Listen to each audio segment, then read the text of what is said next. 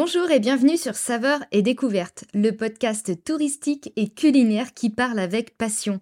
À chaque épisode, je vous donne des astuces et des temps forts. Ces épisodes focus sont là pour ne rien manquer. Enfin, dernier tips recette. Pour nos rissoles, on ajoute des poires. Eh bien, ajoutez des épices dans la confection de votre pâte et de la farce. Et pensez à la cannelle, la muscade ou un mélange des quatre épices. Là aussi, ça va donner du goût et parfumer notre recette. C'est d'ailleurs ce que je fais.